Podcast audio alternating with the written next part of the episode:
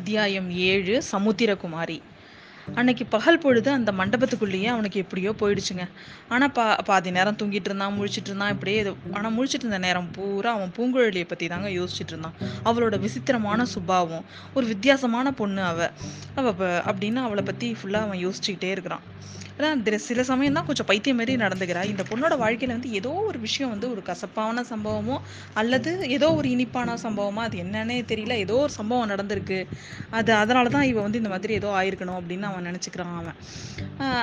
அவளோட பெற்றோர்களோட குணம் கொஞ்சம் கூட இவள்கிட்ட இல்லை அப்படிங்கிறது அவனுக்கு ரொம்ப ஆச்சரியமாக இருக்குது இது இலங்கை இலங்கை யாருக்குமே எதுக்குமே ஒத்துக்காதவ தனக்கு வந்து இது இலங்கைக்கு வந்து படகு தள்ளிட்டு வரேன்னு சொல்றா. ஏதாவது ஏதாவது பின்னாடி காரணம் இருக்குமா? இவ மனசு திடீர்னு மாறின எது எப்படி மாறுச்சு?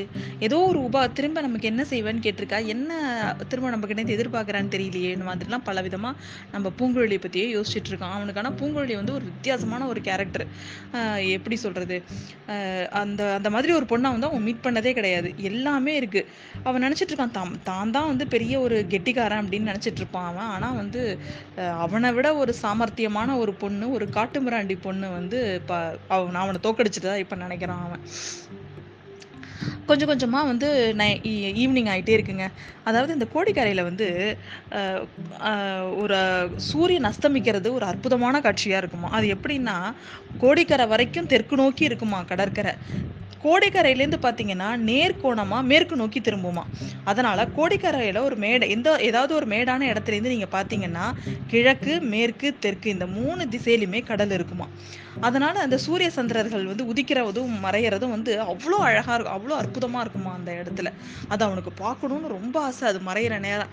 ஆனாலும் ரொம்ப கண்ட்ரோல் பண்ணிட்டு அவன் இருக்கிறான். அவன் கொஞ்சம் கொஞ்சமாக வந்து நைட் ஆகுது.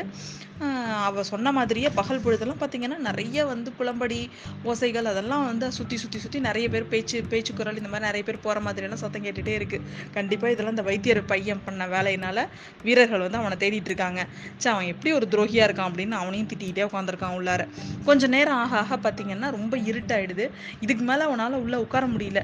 சரி என்னதான் ஆகட்டும் பார்த்துக்கலாம் அப்படின்னு வெளில வந்து நிற்கக்குள்ளே கரெக்டாக அந்த கூ கூன்ற நம்ம பூங்குழலியோட சிக்னலும் கிடைக்குது அவனுக்கு.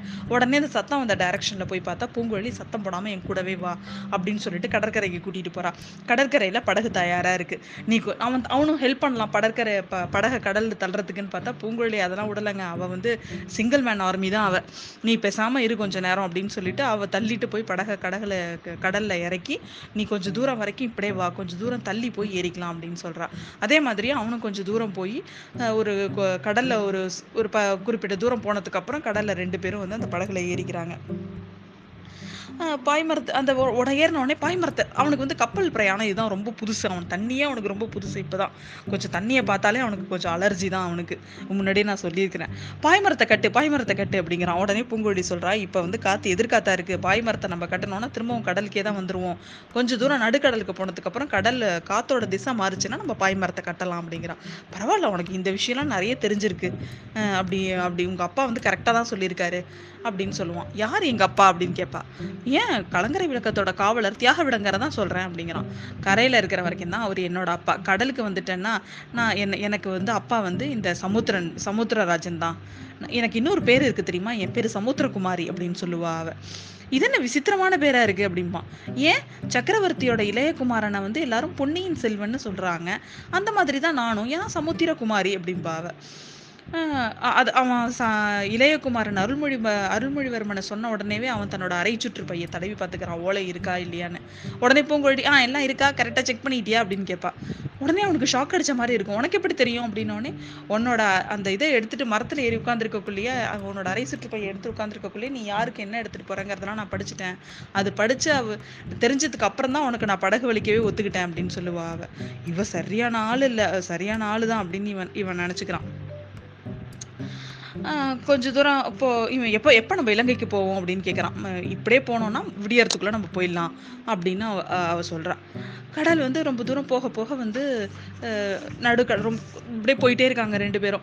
கொஞ்ச தூரம் போன போன உடனே என்ன கேட்குறான் நிறைய அந்த கட்டெல்லாம் வச்சுருக்கா அவ அந்த படகுல. இந்த கட்டெல்லாம் நீ எதுக்காக வச்சிருக்க அப்படிங்கவும் பெரிய காற்று அடிச்சதுன்னா நம்ம அதாவது இந்த படகு ஆடாமல் இருக்கிறதுக்காக பெரிய காற்றெல்லாம் அடிச்சதுன்னா சுழல் காட்டெல்லாம் சுழிக்காட்டெல்லாம் வந்துச்சுனாக்கா நம்ம கப்பெல்லாம் ஒன்றும் நிற்காது நம்ம க கவு கவிழ்ந்துரும். அப்போ இந்த ஒரு அப்போ வந்து இந்த கட்டையை பிடிச்சிக்கிட்டு நம்ம ஏதாவது கரைக்கு போயிடலாம் அப்படின்னு சொல்கிறான் என்னது? காற்று வந்தால் படகு கவிழ்ந்துருமா அப்படின்னு கேட்குறான் சுழிக்காற்று அடிச்சதுன்னா பெரிய பெரிய மரக்கலங்கள் கூட சுக்குநூறு ஆகிடும் இந்த குட்டி படகு என்ன என்ன- என்ன ஆகும் அப்படின்னு கேட்பா சுழிக்காற்றுனா இவனுக்கு என்னன்னே தெரியாது.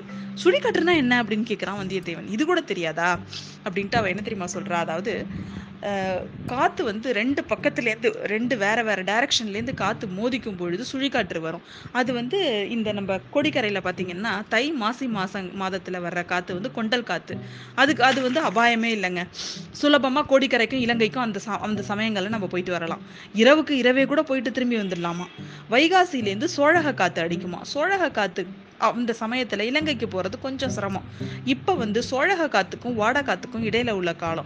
கடல்ல சில சமயம் வந்து ரெண்டு காத்தும் மோதிக்கும். அப்போ வந்து மத்துனால தயிர் கடையிறது மாதிரி காத்து வந்து கடலை கடையுமா மலை போல அலைகள் எழும்பும். கடல்ல பிரம்மாண்டமான பள்ளங்கள் தென்படுமா அந்த பள்ளங்கள்ல போய் நம்மளோட கப்பல் போய் மாட்டிக்கிச்சு அப்படின்னா அவ்வளவுதான் அரோகரா தான் அப்படிங்கிற அவ. அதெல்லாம் கேட்ட உடனே வந்தியத்தேவனுக்கு மனசுல அப்படியே திகில். அவனுக்கு தண்ணினாலே பயம். சுத்தி தண்ணி. இந்த மாதிரி ஒரு நிலைமையில அவன் புதுசா இப்பதான் ஃபர்ஸ்ட் டைம் இருக்கான்.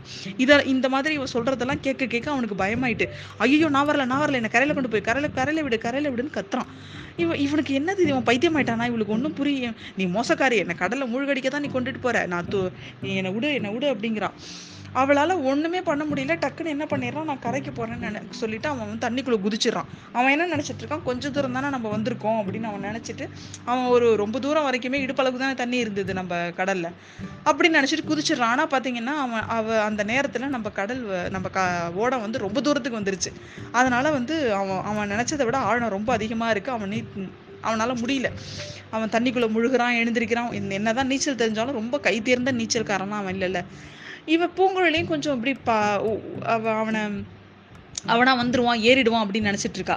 ஒரு ப நேரம் ஆக ஆக தான் அவன் வந்து கஷ்டப்படுறான். அவனுக்கு நீந்த தெரிஞ்சிருந்தாலும் அவனுக்கு அஹ், தண்ணி க தண்ணிகிட்ட இருக்கிற பயத்தின் காரணமாக அவன் வந்து ரொம்ப பதட்டத்தில் இருக்கான்னு அப்பதான் புரியுது. உடனே தன்னோட ஓடத்தை கிட்ட கூட்டிகிட்டு போய் வச்சுக்கிட்டு தான் இடுப்பில் கைத்தை கட்டி கயிறை ஒரு முனையை வந்து ஓடத்தில் கட்டிக்கிட்டு அவன் உள்ளே குதிக்கிறான் உள்ளே குதிச்சு அவன் கிட்ட போக போகவே அவன் ஒரு மாதிரி பைத்தியகாரம் மாரி பிஹேவ் பண்ணுறான் இந்த சமயத்தில் வந்து பொதுவாகவே என்னென்னா நீந்த தெரியாதவங்களுக்கும் கை நீரில் வந்து அதாவது ரொம்ப நேரம் நீச்சல் அடித்து கை சளைச்சு போனவங்களும் என்ன பண்ணுவாங்க? யாராவது அவங்கள காப்பாற்ற வந்தாங்கன்னா தான் உயிர் வாழணுங்கிறதுனால அவங்கள போட்டு அழுத்திட்டு அவங்க வந்து மேலே வர ட்ரை பண்ணுவாங்க. தன்னை காப்பாற்றிக்க முயற்சி பண்ணுவாங்க. அதனால காப்பாற்ற போனவங்க நிறைய நேரங்களில் இறந்துருவாங்க. இதெல்லாம் தெரிஞ்சுக்கிட்டு அவன் என்ன பண்ணுறா கிட்டக்க போனோடனே நேராக அவன் மூஞ்சை பார்த்து ஒரே குத்து விடுறான். அவன் குத்து விட்ட உடனே அவனுக்கு ஒன்றும் புரியலங்க. தலைக்கு மேலே குருவி பறக்குது. அதுக்கு மேலே அவனுக்கு என்ன நடந்தது ஒன்றுமே சுற்றி தெரியல. காதெல்லாம் டம் ஆயிட்டு கண்ணும் காது ஒன்றும் கேட்கல இதுக்கப்புறம் அடுத்த அடுத்த அத்தியாயத்தில் என்ன ஆகுது? அவன் காப்பாற்றப்படுறானா என்னன்னு பார்ப்போம்.